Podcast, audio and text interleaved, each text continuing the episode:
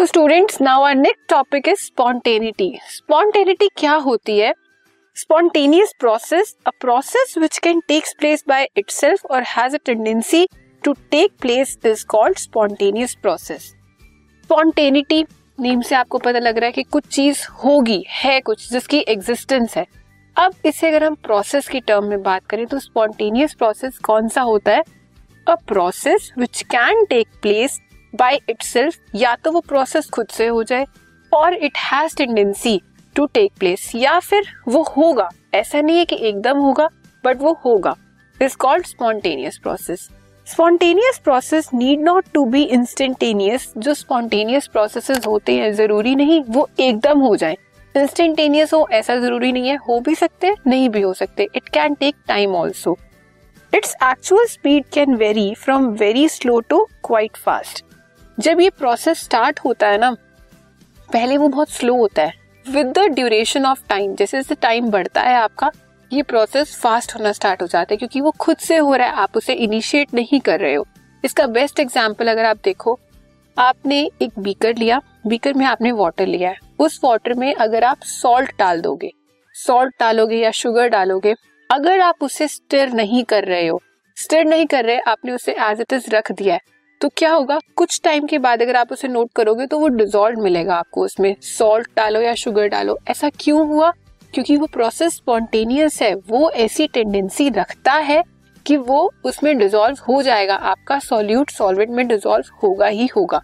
तो इस तरह के जितने भी प्रोसेस होंगे, वो कैसे हैं आपके? स्पॉन्टेनियस प्रोसेस लेकिन ये जो डिजोल्यूशन हुआ, ये इंस्टेंटेनियस तो नहीं था।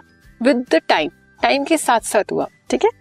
तो इसका एग्ज़ाम्पल अभी देखा हमने common salt dissolve in water on its own carbon monoxide is oxidise to carbon dioxide on its own जो हमारी कार्बन मोनोक्साइड गैस है, वो भी खुद से कार्बन डाइऑक्साइड गैस में कन्वर्ट हो जाती है. ऑक्साइड हो जाती है, ठीक है? नाउ एंट्रोपी नेक्स्ट टर्म हमारी क्या है? एंट्रोपी एंट्रोपी को हम कैसे डिफाइन करते हैं? Entropy is a measure of degree of randomness और डिसऑर्डर कि कितना ज़्यादा एक सिस्टम डिसऑर्डर्ड है या रैंडम वे में है ऑफ़ अ सिस्टम एक सिस्टम जितना ज़्यादा रैंडम वे में होगा, जितना ज़्यादा डिसऑर्डर्ड होगा, उसे हम क्या बोलेंगे? उसकी एंट्रोपी इतनी ही ज़्यादा है। अगर हम स्टेट्स की बात करें, एक स्टेट है हमारी सॉलिड एक है लिक्विड और एक है गैस अब सॉलिड स्टेट में पार्टिकल्स बहुत ज़्यादा क्लोजली पैक्ड है। दैट मीन्स वहाँ पे रैंडमनेस है ही नहीं तो उसकी एंट्रोपी कैसी होगी? बहुत कम. इक्वल टू ज़ीरो के अराउंड होगी। लेकिन अगर यही हम गैस की बात करें, गैस की रेंडमनेस बहुत ज़्यादा होती है सो उसकी एंट्रोपी भी उतनी ज़्यादा होगी। So entropy of a substance is minimum in solid state while it is maximum in gaseous state the change in entropy is spontaneous process and is expressed by delta S जो हम entropy में change देखते हैं, वो किससे represent करते हैं? Delta S से। और वो कैसा होता है? Spontaneous change in entropy is delta S मतलब आपकी फाइनल स्टेट की जो एंट्रोपी है माइनस जो आपकी इनिशियल स्टेट की एंट्रोपी थी। ठीक है? डेल्टा की वैल्यू आप जब भी कैलकुलेट करोगे दैट मीन्स आप फाइनल स्टेट में से इनिशियल स्टेट को माइनस कर रहे हो। Now for reversible and isothermal process आपको डेल्टा एस मतलब एंट्रोपी की वैल्यू बतानी है। Change in entropy is delta S equals to Q reversible divided by T Q is what heat और हीट क्या होता है? Enthalpy delta H divided by T अब ये डेल्टा एच कुछ भी हो सकता है। इसमें आप फ्यूजन भी कह सकते हो वेपोराइजेशन भी बोल सकते हो जिसमें आपकी स्टेट चेंज होगी वो। वो आपको एंथैल्पी ऑफ़ रिवर्सिबल या एंथैल्पी मिलेगी जब आप एंट्रोपी को कैलकुलेट कर रहे हो। और जब एक सिस्टम हमारा इक्विलिब्रियम में होता है तो हमारी एंट्रोपी की वैल्यू कितनी होती है? ज़ीरो सो so, इससे हमने एक लॉ किया फिर से जो हमने डेराइव किया, वो क्या था? सेकेंड लॉ ऑफ़ थर्मोडाइनमिक्स एक फ़र्स्ट लॉ ऑफ़ थर्मोडाइनमिक्स था, जिसे हमने इंटरनल एनर्जी के साथ लिंक किया था। सेकेंड लॉ ऑफ़ थर्मोडाइनमिक्स किससे लिंक्ड है? एंट्रोपी के साथ। The entropy of universe is continuously increasing due to spontaneous process taking place in it जो हमारा यूनिवर्स है यूनिवर्स में जो एंट्रोपी है या जो स्पॉन्टेनिटी है, वो बहुत ज़्यादा इंक्रीज हो रही है। क्यों इंक्रीज हो रही है? क्योंकि उसमें न्यू न्यू रिएक्शन हो रही है, वहाँ पे रैंडमनेस कॉन्टिन्यूस इंक्रीज हो रही है चेंज आ रहा है उसमें। सो सेकेंड लॉ क्या बोलता है?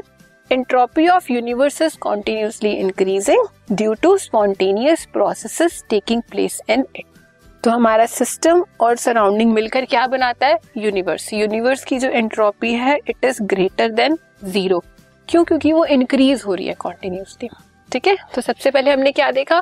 स्पॉन्टेनिटी क्या है? किसी भी रिएक्शन के होने की पॉसिबिलिटी को हम क्या बोलते हैं? स्पॉन्टेनिटी। स्पॉन्टेनियस प्रोसेस क्या होता है? जो खुद से हो, जो इतनी टेंडेंसी रखता हो कि वो होगा। ठीक है? उसके बाद हमने ये देखा कि एंट्रोपी क्या होती है? Entropy is what it is randomness measure of randomness के कोई भी सिस्टम में कितनी रैंडमनेस अवेलेबल है? सबसे ज़्यादा रैंडमनेस किसमें होगी? जो गैसियस सिस्टम होगा हमारा। Okay okay.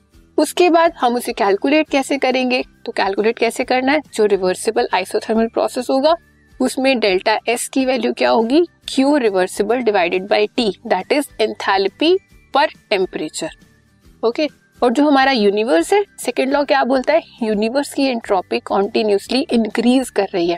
जब वो इंक्रीज कर रही है तो यूनिवर्स की एंट्रोपी ज़्यादा होगी किससे?